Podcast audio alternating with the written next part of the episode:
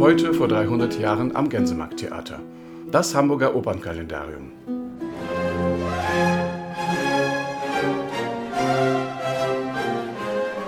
Heute vor 300 Jahren, am 21. Februar 1724, gibt es im Hamburger Theater am Gänsemarkt die Premiere einer Opera Comique, Der Beschluss des Karnevals von André Campra und Georg Philipp Telemann zu sehen.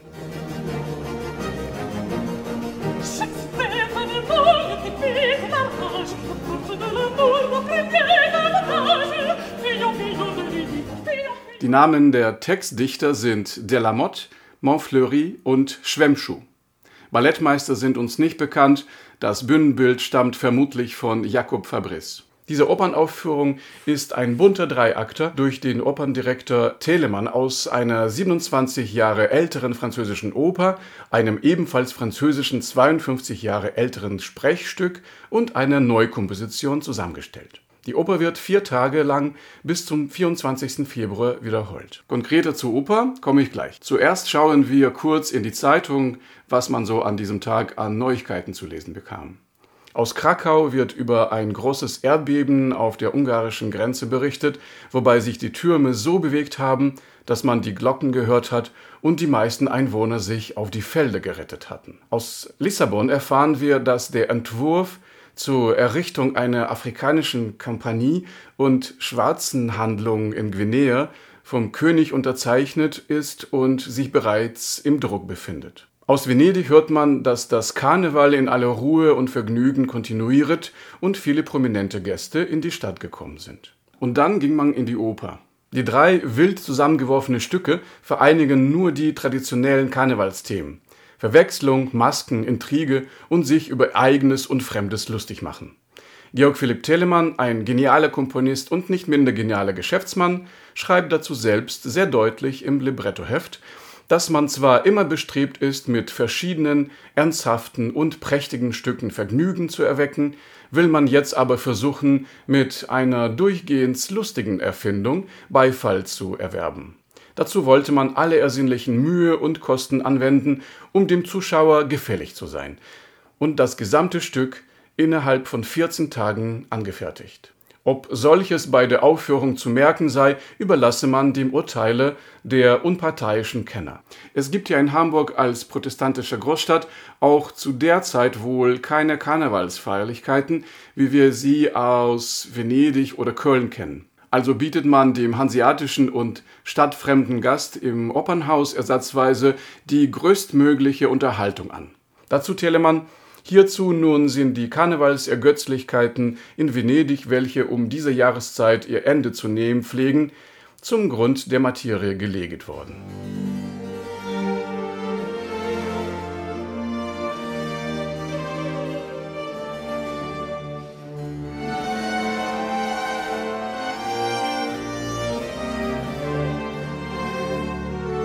Die Vorstellung beginnt mit La Turquie aus der Pariser Oper von André Campra, L'Europe Galante von 1697.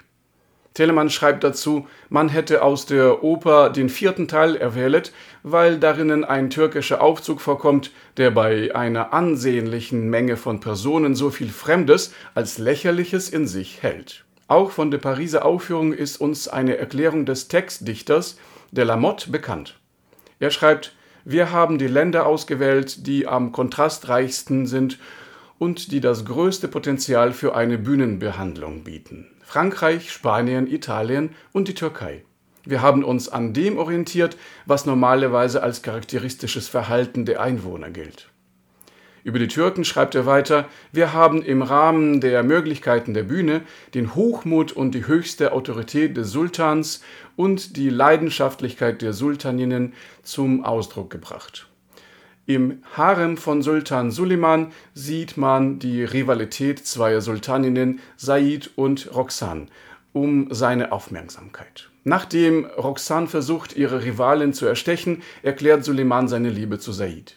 Die Musik ist vom Feinsten in beste französisch-italienischen Tradition, 30 Jahre nach Lully, dazu noch mit reichem türkischen Kolorit versehen.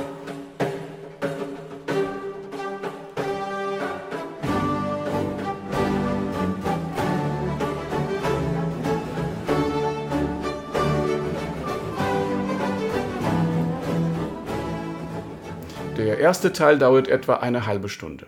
Der zweite Teil ist ohne Musik, aber mit reichlich Unterhaltung. Vor uns ist La Fille Capitaine, ein ebenfalls Pariser Theaterstück, eine ziemlich weitgehende Bearbeitung einer spanischen Komödie im Stile Cervantes und Lope de Vegas, aufgeführt 1672. Sein Autor, wie Telemann schreibt, der berühmte Antoine Jacob Montfleury, war Zeitgenosse und zu seinem Unglück Rivale des berühmten Molière. Das erklärt auch seine heutige Unbekanntheit, auch in Frankreich selbst. Ma femme ne vient point. Elle se trouve bien, et son honneur, je crois, fait bon marché du mien.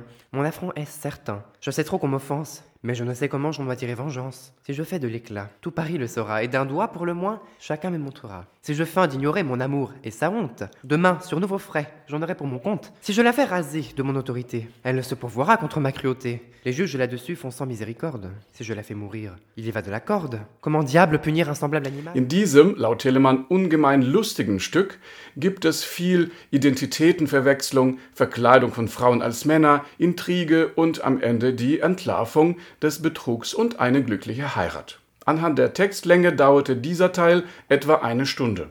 Nach der Pause wird im dritten Teil ein eigens für die Aufführung komponiertes Stück Il Capitano gegeben. Die Musik ist wohl nicht mehr erhalten. Das Besondere ist, dass hier die Figuren der Commedia dell'arte singend auftreten.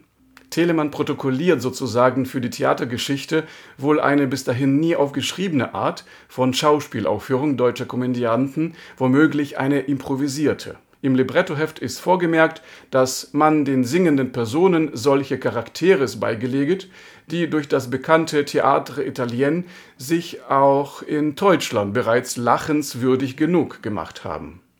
Wir sehen hier die alten Bekannten. Arlecchino, Capitano, Isabelle, Pantalone, Dottore, Colombine und Mesatin. Telemann weiter, bei der Einrichtung dieses Lustspieles ist man mit Vorsatz weniger auf eine weitgesuchte Intrige als auf die Gelegenheit zu possierlichen Aktionen und Vorstellungen bedacht gewesen. Also Unterhaltung pur. Das von Telemann als Operette comique bezeichnete Werk ist auf Deutsch, Italienisch und Hamburger Platt. Hier ein schönes Verwendungsbeispiel für die so oft in der Geschichtsschreibung erwähnte Vorliebe zu Plattdeutsch bei der Gänsemarktoper. Als besondere Gag verfällt der als Nachtwächter verkleidete Arlecchino tatsächlich in Hamburger Platt, obwohl wir uns äh, in Venedig befinden. Er verbietet dem unglücklichen Liebhaber Pantalone das Singen zu nächtlicher Stunde mit den Worten Der Glock heft zwölf verschlagen, zwölf ist der Glock. Wat meckert vor ein Ziegenbock? Weißt du nicht, da der Glock allang hätte schlagen und du bist hier unlicht? Auf dem Schauplatze, so nennt man die Bühne, erscheinen folgende Bilder. Im ersten Akt ein schöner Garten in des Großsultans Seraglio oder Frauenzimmerpalast mit einem lebendigen Fontäne, Orangerien und Pyramiden. Von Weitem sieht man das Seraglio in Prospekt. Im zweiten Akt befinden wir uns in Paris in einem prächtig illuminierten Saal. Im dritten Akt eine Gasse in Venedig mit der Brücke Rialto im Prospekt, ein Zimmer mit einem Schwitzkasten, wahrscheinlich eine große Truhe zum sich verstecken, eine Gasse, worin das Dottorehaus zu sehen und ein großer Saal mit einem zubereiteten Tisch. Es gibt Tänze von Sultaninnen, von Bostanjis oder türkischen Gärtnern und von allerhand Komikmasken. Viele derbe und groteske Effekte im Stil der deutschen Wandertheater. Sehr beliebt war zum Beispiel das hier gezeigte Verschwinden des Essens vom Tisch in dem Moment, wo sich die Person gerade auf die köstliche Speise stürzen will. Die Vorstellung endet mit dem Chor Packet nun die Masken ein, da das Karneval zu Ende. An den drei darauffolgenden Tagen werden noch drei weitere Aufführungen vom Beschluss des Karnevals gegeben, dann die Orlandinis und Mattesons Oper Nero, wir berichteten bereits,